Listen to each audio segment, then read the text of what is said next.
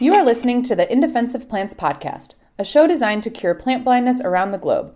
Support for In Defense Plants comes from listener donations. If you would like to give your support to In Defense Plants, please consider becoming a patron over at patreon.com slash indefenseofplants, and together we can help cure plant blindness one episode at a time.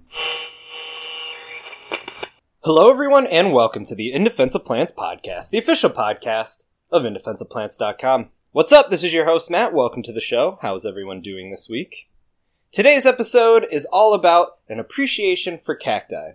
Joining us is Stefan Berger, who has devoted himself to exploring and finding and photographing cacti over the last few years. And his photography is incredible. You can find him on Instagram at cacti underscore explorer. You should add him, you should follow him. Again, his photography is amazing, and as you're going to hear, it's all about showing cacti and their natural habitats and putting them into context. Recently, he has been exploring the Atacama Desert in Chile, which is one of the driest environments on Earth. So, without further ado, here is my conversation with Stefan. I hope you enjoy.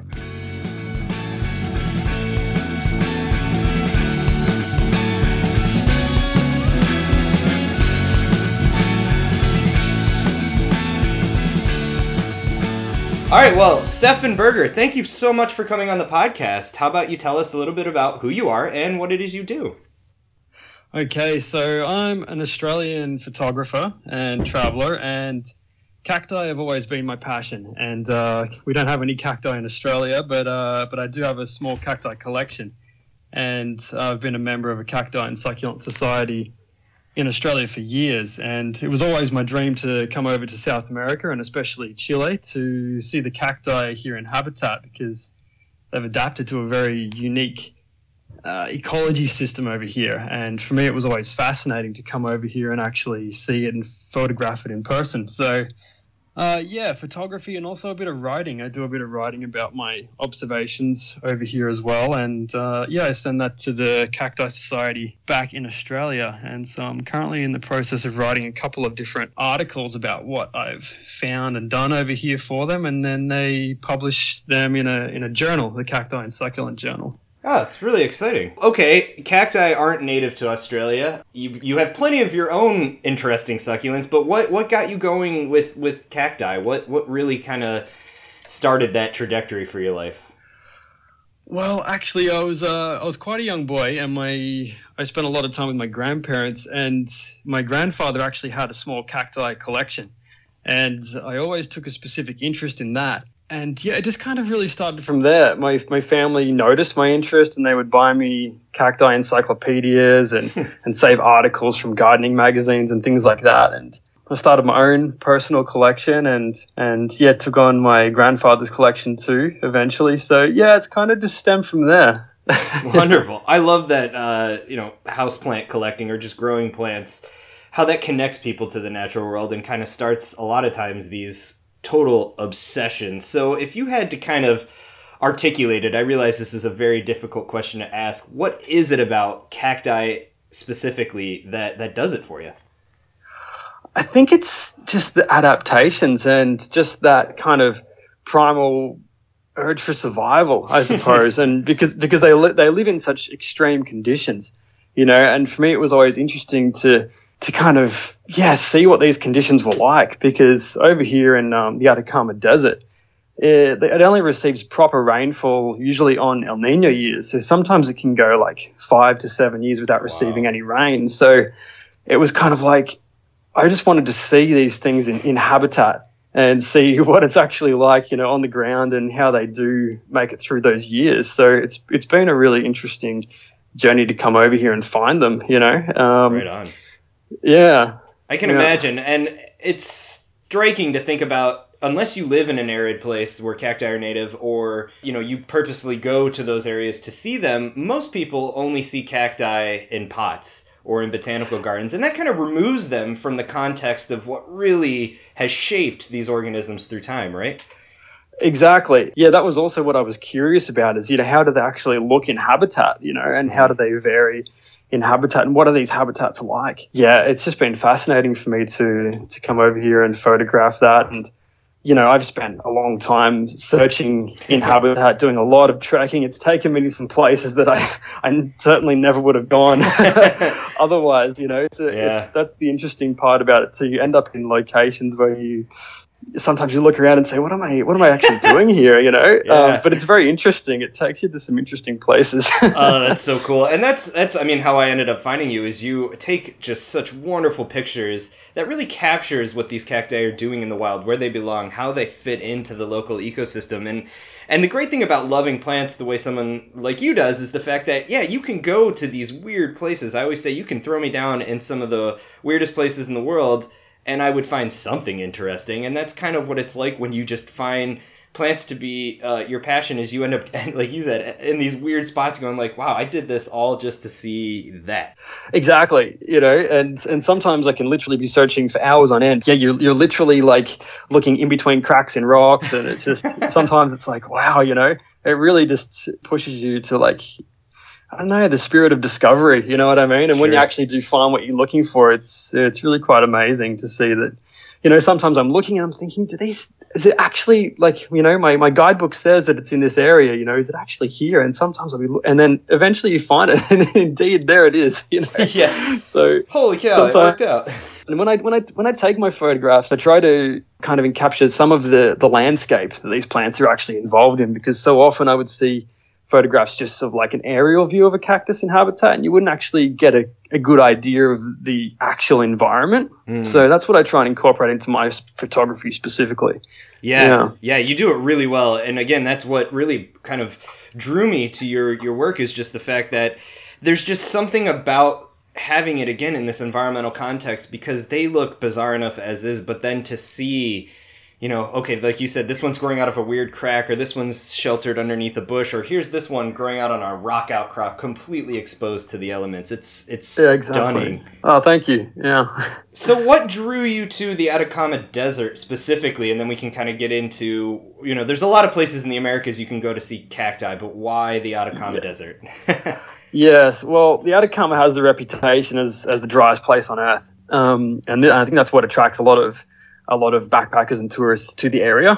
And, in, and indeed it is because it's it's kind of the Atacama Desert proper is, is kind of trapped in between the, the Andes on the eastern side, and then on the western side, it's got the Chilean coastal mountain range. So you've sort of got this two sided rain shadow. So in between those mountains, it really is dry, and there's actually nothing at all. Hmm. like you, you won't find anything living or growing there. But where you do find the cacti is in the Andes and also on the coastal mountain range. And the coastal mountain range is the most interesting because every day, almost every day, you get this coastal fog coming in off the southern Pacific Ocean, and the locals call it Camanchaca, but it's it's basically just a, a coastal fog, and it sort of drifts in and settles on this coastal mountain range on the tops of the mountains and leaves a really dense precipitation, and this is actually how the cacti get the moisture and the water they need to survive in the Atacama Desert. So it's a very um, specific like ecology, you know, and it relies heavily on this um, this coastal fog because if that didn't come in, there, there would be actually literally nothing growing. Um, wow. And that's how they get through a lot of these really, really dry years is just by literally soaking up some of that precipitation every morning or every evening. That's that's kind of what drew me to, you know, it's just literally the most extreme thing that you can think of, you know? Right. Um, you have these plants yeah. that are about as extreme as adaptation gets to harsh environments, and then you see what they're doing in literally one of the harshest environments in the world. That has to be a breathtaking moment to kind of realize what evolution has done to these plants. Absolutely, yeah, and it's it's also quite a cold environment too because you've got the Humboldt Current, which is it's it's an, an Antarctic oceanic current that comes from Antarctica, and the Atacama Desert's it's it's only around about 20 degrees Celsius. I'm not sure what that is in Fahrenheit, but and there's always a really cool breeze. And of course, in the desert, because there's no moisture in the ground here, there's nothing to absorb that heat and carry it into the night. So it can be, you know, close to freezing sometimes in the night in the desert proper. So, yeah, the desert is just one of the most harsh places, really. Um, yeah, a land yeah. of extremes, and then the Atacama is the most extreme of the extremes. But you know, people can readily recognize a cactus when they see one. It's it's not hard to look at it. You know, occasionally euphorbia or the asclepiads kind of mess with that, but There's Right. a lot of variations on the cactus theme, though, and I would assume that being in the Atacama Desert has has even brought more nuances into that picture. So for plants that have to handle extremes of temperature, freezing to hot, uh, and then extremes of lack lack of moisture, and then moisture mostly coming in the form of fog, do you see cacti of this region really kind of uh, morphologically, at least, adapting to to those needs or those requirements? Yes, you do. Because you, you don't get very tall cacti along the coast. You get some species, the Eulychnia are the tallest, but still they're not overly tall. There's a lot of small, really, really small cacti like Eriosyce and Copiapoa. And actually, the smallest Copiapoa and almost the smallest cacti is Copiapoa laui. And this is a cactus that really has a story uh, and an adaptation because I recently found it in Pan de Azúcar National Park here, and it is literally so small. Uh, like, um, you know, maybe around 10 millimeters to 15 Oh, wow. millimeters wide. It, it's tiny, and it literally grows basically underneath just the, the the top the topsoil and some little stones. So if, if you do just catch a glimpse of the top of one, you've literally just got to brush away carefully the, Huh. the stones and, and blow away a bit of the, the soil. And then you'll see it growing under the ground there because wind temperatures are a little bit warmer, usually about one to two degrees warmer, sort of very close to the ground level. So they try and, you know, you don't get very tall cacti growing because they're trying to conserve heat and energy and whatever warmth the ground absorbs. And so, and that's also where the, the dew or the, the coastal fog precipitates right there. So Sure. it's just really crazy to see something like that that's that- that's undergone those adaptations. But yes, you see very small cacti that um, grow really close to ground level. Well, also because they don't get much water, you know, so Yeah. they've adapted to, to not kind of overgrow because they need to be very conservative with what they've got. So you see a lot of really, really small cacti here. Neat. I love that idea, just how important microclimates become in these conditions. Like you said, that boundary layer just above the soil layer where it's just enough heat and just enough moisture, that's where they're going to hug. Yeah, exactly. And and in, in rock fissures and cracks in rocks too, that's where you'll see them growing because the rocks they absorb heat and carry it into the Mm. night, but also it's a big collection point for the for the Camanchaca and the precipitation. It runs down into these cracks in the rocks, and it's a perfect little shelter for the cactus to grow. So, yeah, it's just it's really quite remarkable. yeah. Mm. Do you get kind of goosebumps sometimes when you, you know, take a seat and really reflect on what you've seen and what you're experiencing? Yeah, you do. You, you kind of realize how profound it is, you know, and it takes you on um, sort of philo- philosophical journeys of like evolution and all that kind of thing, you know, Yeah. and how it even, you know, how they even became to be here, you know, it's it's just remarkable. But the more you look around in the Atacama, you know, you see how the ecology works. There's small finches, lizards, bugs. Butterflies, different mechanisms for pollination and everything. So, you know, every plant has its specific pollinator too. So, where there are plants are also animals and insects. So, yeah, it's, it's all here in the Atacama. You just got to really go looking for it sometimes. yeah, and I'm sure once you find it, it gains that much more of an appreciation for you. But to get an idea of just cacti diversity, is this a, a diverse region for cacti, or are you really only going to find a handful of representatives from a few genera? Hmm, interesting question. I mean, it's not as diverse as some areas that you find in, in northwest Argentina, where you find some of the tallest, well, the, the, the tallest cacti in South America, and also actually the smallest cacti. So you get a really diverse range in northwest Argentina, but they they have a lot of different, a lot more different climates, and Bolivia and Peru as well also have a lot. So Chile's kind of it, it's got some of the most. I mean, Copiapoa are some of the most sought after cacti um, and some of the most valued cacti, I think, by enthusiasts. There's just something about the Copiapoa, and that's an endemic cactus to Chile, and it's adapted to these cloud forests, um, specifically along the coast. And so, yeah, I think that's enough to draw people here, you know, um, time, time and time again, because I, I know several people who have actually come over here and there's really something just unique about seeing this specific cactus, the Copiapoa, in habitat here. Um, so yeah, maybe not as diverse as other countries in South America, but probably, in my opinion, one of the most special. Yeah. Yeah. Yeah, just a really unique offshoot. Again, probably because of the conditions that were presented to life that needs to survive there. Yes, yeah, exactly. So yeah, that it's one of the most interesting ecological places that I've been to. Well, the most extreme adaptations that, that I've seen cacti undergo. Yeah. So that's what sort of does it for me. Yeah, and I think that's what a lot of people find interesting about the cacti of Chile. Neat. Yeah. So, what are other favorites there that you're seeing? I mean, what, how long have you been there? I guess, and what kinds of cacti are you seeing, and what are some remarkable species other than the little guys we just talked about?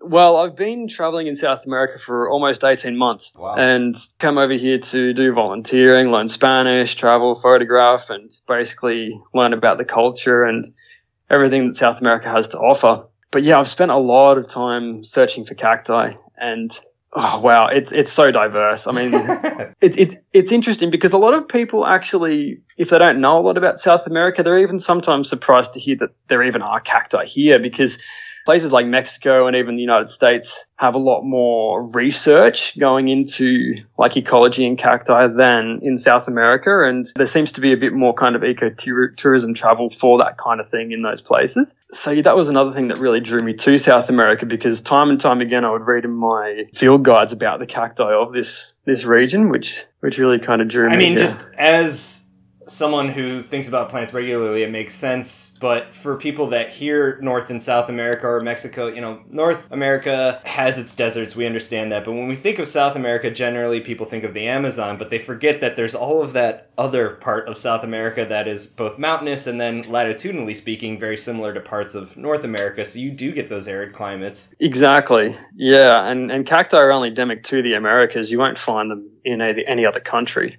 Yeah, well, you do find plants in other countries that have undergone sure. the same kind of adaptations as, as cacti, and that's why you get them looking the same, and they can be sometimes easily confused at first glance. But um, well, um, I mean, it's it's always amazing to think that even the jungle has its own cacti species. I was just in Costa Rica and saw, you know, an epiphyllus cactus that had fallen out of the tree, and that was the first time I'd put it into habitat context. So, oh, you live up in the jungle. Exactly. Um, and this is something that I haven't seen personally in Habitat. My, well, yeah, one of the next trips that I would like to do would be to some of the, the rainforest areas of even Brazil, Bolivia has them, and mm. uh, also Argentina but yeah, it's amazing, you know, and that's the thing, you know, with cacti. If you only go looking in dry deserts, you'd probably miss about half the species because, Jeez. yeah, there's a lot there. They really actually they need a lot of more water. It's just the way that they've adapted. But wow, it's it's a really diverse family of plants, I tell you. yeah, and what I love too is cacti are known for being spiny. Don't touch. Uh, anyone that's accidentally run into a prickly pear or a jumping cholla will empathize with that. But a lot of times those spines aren't just there for defense. They're also there for shade or to help gather water. Are you seeing a lot of that in the Atacama? Oh yes, and that takes me back to what you originally asked me before. yes, there are there are some of the taller cacti here, the Eulychnia, and they have really, really long spines, and they've actually got around the areolae like a, a type of wool or, or fur and that's really quite dense. And that's a really great collection point for, for any of the precipitation forms dew droplets, drops down to the soil below, and the root, uh, the superficial roots of the cactus absorb it. Um, and yeah, you get it condensating on the spines of the cacti as well. And there's also actually a type of lichen that grows on the cacti along the really? coast here. And you can find a cactus and it's literally just covered in this really dense mat of, of lichen, you know, and huh. it's kind of like, at first glance, it's like, is that actually part of the plant? It looks like, kind of looks like Chewbacca. And, and you go up to it and you look and, and yeah, it's a really great example of ecological facilitation because you know, this dense mat of lichen can actually really help shade the cactus, helps gather water, and they both kind of you know survive and help each other you know so wow. that's really fascinating to see so those spines kind of act as combs that just help their like you said they're condensation points that just are mopping this moisture right out of the air yeah exactly because i've been right in the Camanchaca in the thick fog and it's it's really really dense you know it's it's not rain but you can feel the droplets even on your skin and if you go over to a cactus and have a look you'll definitely see the droplets forming and dropping down to the ground below. So it's not rain, but it's just enough, you know. Sure. and it's sort of yeah, they create their own rain essentially. Yeah, it's got to so. be a wild experience just to be surrounded by rainy fog in such a dry ecosystem, and then to have the backdrop being, you know, rock outcroppings and cacti of all these strange forms. It's unbelievable, and I, I actually have just come back from a trek around the Taltal area. It's just a little bit south of Antofagasta where I am here, and you can be in the in the town in the morning and it will be so overcast and, and a little bit dark even and this thick fog is just covering the whole area. But it doesn't get over like for example maybe 300 meters. You go trekking up a mountain and you literally trek beyond that and above that is just clear blue sky and just a just a field of cacti and so it's just crazy because you can actually look down and you can't even see the town it's just so densely covered in this fog Hmm. and you've only trekked up a few hundred meters and you're above it you know and you've got clear blue sky so Weird. yeah it's it's a pretty special thing yeah Yeah, that is remarkably special. Now, you mentioned pollinators, and when I was recently in the Sonoran Desert, I was just amazed at the idea that these cacti, like especially the saguaro, are kind of the backbones of these ecosystems. You know, in the in, the, Mm. in the Sonoran, the saguaro kind of takes the place of what you would think of as trees. So they provide nesting, Yes. roosting sites, plenty of food. Are there other? You already mentioned the lichen, but are there other really awesome faunal interactions going on with the cacti down there? Just because life is so precious in these harsh conditions. Again, Yes. Well, yeah, you see a whole variety of birds, small finches and others, and they they perch themselves on the cacti, and you can actually see them drinking the, the dew and the precipitation. Those those water droplets, you can see them drinking it. There's also an animal called a guanaco, and it's in the same family as the as, as a llama, and they live along these coastal. Actually, these coastal gardens are called lomas. Um, Oh. Up the top of the mountains, they're called lomas, and they're living in these lomas. And you'll see them if you go there first thing in the morning, and they're just tilting their heads upside down, and, and they're actually drinking the water off the spines of the cactus. So, Wow. you know, they've learned how to navigate the the cacti so they don't they don't injure themselves. But but yeah, you do see that, and that's also ecological facilitation. You know, um, yeah, what an uh, what a risky way to have to get your water needs. It is really risky, yeah. The, the the one downside to it is a lot of these smaller cacti that I was talking about before, the Eriosyces and some of the Copiapoas, they they do have spines technically, but they're really not that defensive. You know, they're they're they're very very small, and quite often these guanaco actually dig them up with their hooves because they've got like a almost a tuberous root. They have a tuberous root down below, like a lot of the body of these cacti are below the ground, storing the water. And they they they, they, they dig it up and eat it because there's not a lot of defense yeah. um, for the plant. So yeah, in that case, it's a bit of a threat actually to the to the longevity of those species in the wild. Some of those really small cacti. Yeah. Huh. Now, is this like deer in here in eastern North America, where their numbers have just kind of gotten out of check, uh, lack of predators, or is there something else going on, or is this just kind of there's areas that are hit harder than others? Yeah, no, there's not. It's a pretty stable population. It's actually decreasing the population Oh. of the guanacos in some areas, and they're trying to actually stop people from driving down some of these coastal roads to stop scaring them away, Oh, kind of thing. wow. Um, yeah, I don't know. It's a bit of an interesting one, but yeah, there's not actually so many. But it's just because there's just so little to eat in the desert. They Yeah. sometimes in these drier months and years they they just really go looking for anything possible for survival. You know, it's just a story, a story of survival in the desert here, and that's what drives them to do to do that. Yeah, Yeah, and it and it kind of harkens to this idea of uh, just the delicate balance. You know, when I'm teaching students, they talk about biodiversity and instantly go to the rainforest as being this fragile ecosystem, kind of on this balance. But when you think about deserts, they're no less valuable just because they have fewer numbers of species, but they're often equally on this delicate balance. And it's weird because you have this juxtaposition of such a harsh landscape where you have to be as tough as nails to survive, but also you're just on the teetering edge of oblivion. yes, yeah, and resources are very scarce. You know, Yeah. especially water. So does the Atacama, like flowering wise, is there a season when that happens? Uh, is it generally associated with a certain time of year, or is it just whenever the conditions present themselves, boom, everything explodes? Interesting question. I mean, primarily it's it's summer, and down here in the southern hemisphere, it's between like December, February, um, January, February. You'll see a lot of the Copiapoa flowering, but some of the Eriosyces. I was just in the southern part of the Atacama, and some of these spe- species of Eriosyces actually flower in the winter. Hmm. And I was greeted with, um, yeah, just a really array of beautiful pink flowers on these tiny little cacti. So easy to spot, you know, really, Yeah. really visible to pollinators, which it has to be but um, some in winter, but uh, the majority in summer. Very cool. And you can actually see flowers almost all the year because I've done several different trips at all different times, and I've more or less always found flowers. Some species are just sort of still a little bit more active than others, and you know, might have had a bit more water than others too, so they flower for longer, and Right it's it's quite variable. Yeah. That's exciting. Uh, I, I kind of like those habitats where you never quite know what you're going to get because sometimes the strict seasonality, you're like, ah, and it's done. I had friends that worked in the Mojave as seed collectors, and it was like a six month contract, but they had like maybe three weeks at best where it was good time to go out and look for stuff. Right, really short window. Yeah.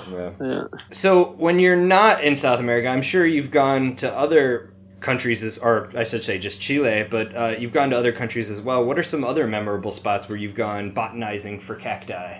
Ah, gee, well, f- I've been yeah to Argentina, Bolivia, and Peru, but I've also been to Madagascar. Now, Madagascar doesn't have cacti as Sure. such, but it, it has some some uh, really unique sort of uh, succulent plants, and they've gone some of the um, undergone the same adaptations essentially as cacti.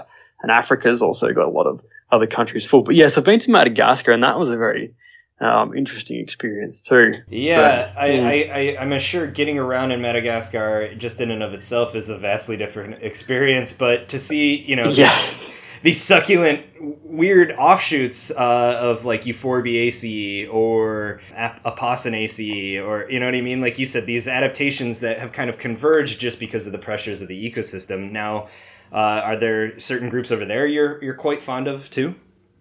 Yeah, the, the baobab trees or the bottle trees, Madagascar has, I think, five or seven maybe different endemic species. And, and we actually also have one of the species in Australia, and it grows in the western part of Australia, which is, which is very, very interesting because um, there's a few different theories about how it ended up there with the current from the, the Indian Ocean bringing the seeds across, Mhm. or whether it was some travelers who brought the seeds across. But yes, um, it's actually the biggest succulent in the world. Wow. Um, these these these bottle trees that grow in Madagascar, and really, really amazing to see to see in habitat. Overwhelmingly huge and massive, um, and they're a deciduous succulent. They do, they do produce leaves, but they um, I mean, I've seen pictures, but I can imagine that doesn't even do them justice at all.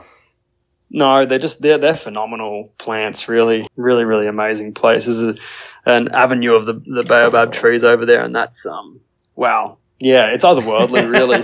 Yeah. Right on, right on. Um, so what's on the horizon for you? I mean, it sounds like you've got uh, a lot of great things going on. You're, you're exploring. You're getting to know different cultures in the world. Like, what what are you excited about for the future, and what do you what do you hope to do with uh, with a lot of this? So that you know, obviously, you're publishing articles and and and taking great pictures to share with the world. Oh, good question. Yeah, I mean, I think the journey is always going to be ongoing. Um, but yeah, I'm always finding another cacti um, that I'd like to see in habitat and photograph, and I'd like to put together a couple of different books Nice. as well with with my photos, but also with a description of, of what's going on in the pictures as well.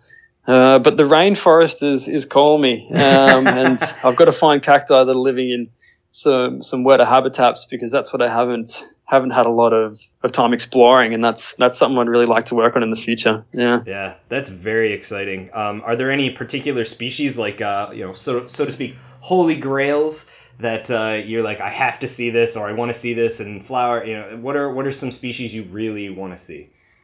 Oh, wow, good question. Yeah, there's some. Um, All of them. oh yeah, there's. Well, you get um various. I can't actually pronounce uh, the name of it That's here, but right. it's come. It, it's perf. Um, but yeah, it's it's like what you saw the cacti growing in the trees, and they're usually growing amongst bromeliads and all these kind of things.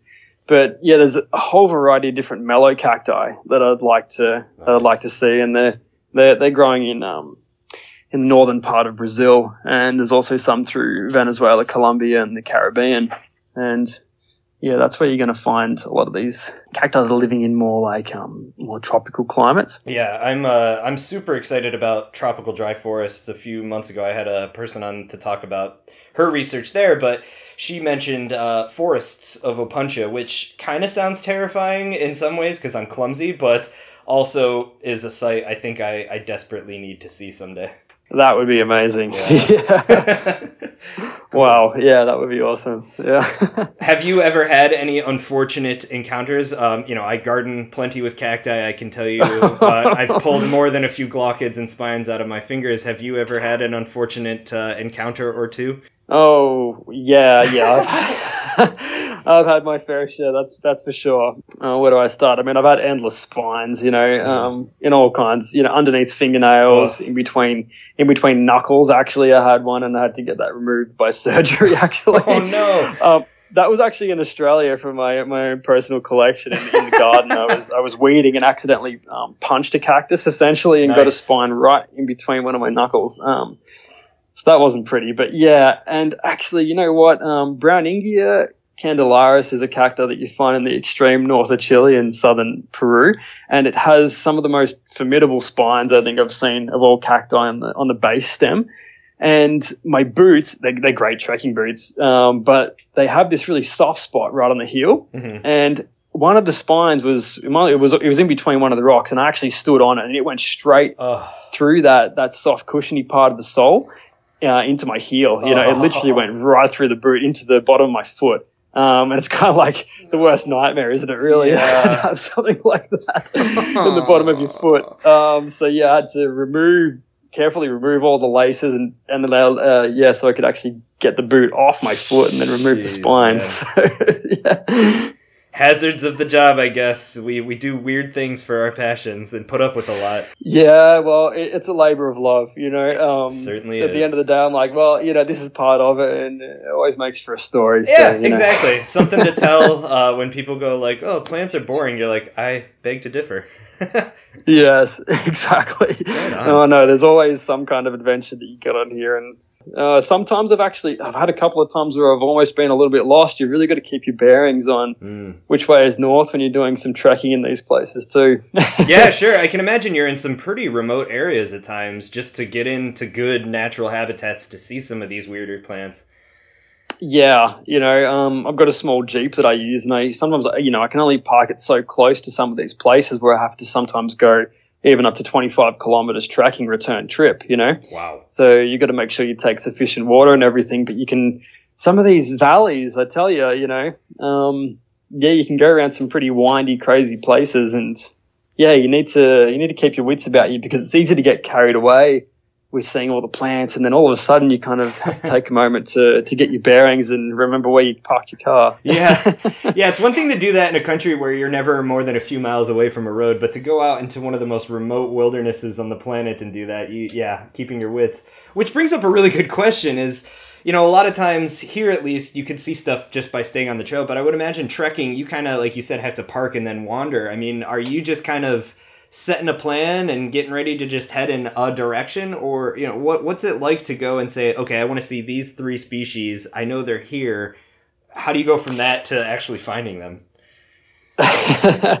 Yeah well it, it takes a little bit of reading sometimes but other times it just you know you sort of you get a bit of a sense for it where to look for the cacti you know. Mm. cacti tend to go together with rocks you know um, more or less most of the time you can have quite a serene environment with, um, you know, kind of rolling hills of, of, of, sand, but then you'll, you'll be a small outcrop of rocks hanging off the side of one. And that's always the place where you're going to find the cacti, you know? So, yeah, you sort of do a bit of research, and, and some cacti, like I say about the laui, it's literally growing under under small rocks and sand. You know, you have to know the environment, but sometimes you've literally got to look like a crazy person down on your hands and knees looking for them. You know? so, some knowledge and there's some information out there if you do some reading about, you know, in some mm. field guides and, and even journal articles and stuff about locations. But you know, you don't all, you don't get GPS coordinates to where to find some of these plants. No. You know what I mean? So, yeah, it's just it's a bit of both, a bit of experience, but also a bit of um, well, a lot of reading. Yeah, yeah, yeah. And like you said, it's a labor of love, and sometimes that journey makes that sighting all the more beautiful. Exactly. Yeah. Well, hey, Stefan, if people want to see your work, check out your beautiful pictures, or read any of your articles, how do you recommend people find you? Well, my Instagram page is the best for my photos, Cacti Explorer. But yeah, still working on some of these articles, but they will be published in the Cacti and Succulent Journal. So I, yeah, I plan to develop some sort of a website actually where I'm going to um, publish some of my, my writing and findings on there. And uh, from there, I'm going to put uh, put some links to to the articles. But for now, my Instagram page is the best way to contact me and has my email on the page as well. The the Ruta Cinco, the main highway that goes all the way through Chile, is kind of inland and it's a little bit I don't know, for some reason I don't like to use it. It goes up to a bit of altitude as well. And they're actually developing ideas to, to build a coastal highway and it cuts directly through Pan de Azúcar National Park to connect to coastal cities because they're developing a lot of mining in the area and that's also a threat for the cacti. It's sort of a different discussion in itself, but it, it basically can't happen. Um, it just can't, you know. and, um, they're, they're, they're trying to lobby against it now. You know, they're, they're going to call the highway Ruta 1 and um, yeah, they've actually got an Instagram for the Pan de Azúcar National Park and a hashtag called No Ruta One. Uh, the guardians of the national park at CONAF, C O N A F, uh, Chile, and yeah, they're sort of like the guardians of all the national parks here, and they're trying to get a lot of support now to, and they're, they're connecting through all different kinds of social media, but I only just have their their Instagram now. But yeah, the hashtag is is hashtag No Ruta One R U T A. And yeah, you'll you'll easily find that on their their Instagram page as well because there are two coastal cities, Taltal and Chañaral, and there's a lot of mining here, and you know it's a it's a real conservation and preservation location for cacti, including Copiapoa laui, Esmeralda, some of these really small cacti, and uh, of course, if you have um, also trucks going along the highway there, it's going to affect the Camanchaca and this coastal fog that, Yeah. that that brings life to this place. And you know, it just just basically it just can't happen. You know. Yeah. Um, Well, I'm glad at the very least that there's an effort to make sure it doesn't happen. So I will definitely be sharing links to all of that just to get people involved because I do know I have I've, I've at least a few listeners in South America that might want to take up that cause, but just let the world know it's happening. yes, absolutely. Um, yeah, and it's unfortunately an ongoing thing here with development Sure. uh, of, of mining through the Atacama. Yeah, a lot of other places as well, but uh, people Mm. need to take on local projects in order for that to, you know, it's not like we're going to stop mining projects. It's just certain ones shouldn't happen, and the only way to do that is to get the community and the locals involved in that. Exactly, and I mean, well, that's why national park ex- parks exist, exist is to stop this kind of thing happening. So you know, stuff can go on outside of the parks, but Yeah, you know, it's a It's- it sanctuary. set a Mm. very dangerous precedent. That's for sure. Yeah, absolutely. But um, look, I'm going to do some more research into it myself because it's only just been brought to my Yeah. attention. But there are definitely other social media links um, around this topic. Yeah. Cool. All right. Well, I'll definitely be posting those. I really appreciate you taking the time to talk with us. Again, your pictures are gorgeous. You're showing the world some of the world's most unique plant life, and uh, I, I really hope you continue this journey. And I wish you the best of luck on it. But just keep sharing your love of cacti with us. Uh, thanks so much, Matt. No, thanks for taking the time as well. It's been it's been good to talk. Yeah. Wonderful. Well, uh, you have yourself a great trip. Thanks very much, Matt, and uh, keep up the good work too. You're doing a great job with uh, with your podcast. Yeah, Uh, I appreciate awesome work. that. Thanks, man. Yeah. Cheers. Okay, cheers. All right, that does it for this episode. I thank Stefan for sitting down and talk with us. Again, cacti underscore explorer. Check him out on Instagram. Even if you don't have an Instagram account, you can still scroll through his photos. It's worth checking out. I just want to give a quick shout out to Rachel and Stephanie, our two most recent producer donors over on patreon.com slash indefenseofplants. I didn't have time to record them as part of the special producer credits, so I just want to give them a shout out for now and let them know that that one's coming. If you would also like to be a producer or just support this podcast, patreon.com slash indefenseofplants. All right, everyone, I've got a lot of great stuff coming up in the next couple of weeks, so stay tuned, and the best way to do that is to hit subscribe. Until then, this is your host, Matt, signing out. Adios. This episode was produced in part by Philip, Henriette, Letitia, Ron, Tim, Carl, Lisa, Anthony, Susanna, Homestead Brooklyn, Brody, Kevin, Katharina, Sophia, Lisa, Brent, Plant by Design, Mark, Renz, Mountain Misery Farms, Bendix, Aaron A., Holly, Clifton, Shane, Caitlin, Rosanna, Mary Jane, Manuel, Jennifer, Sarah, and Margie.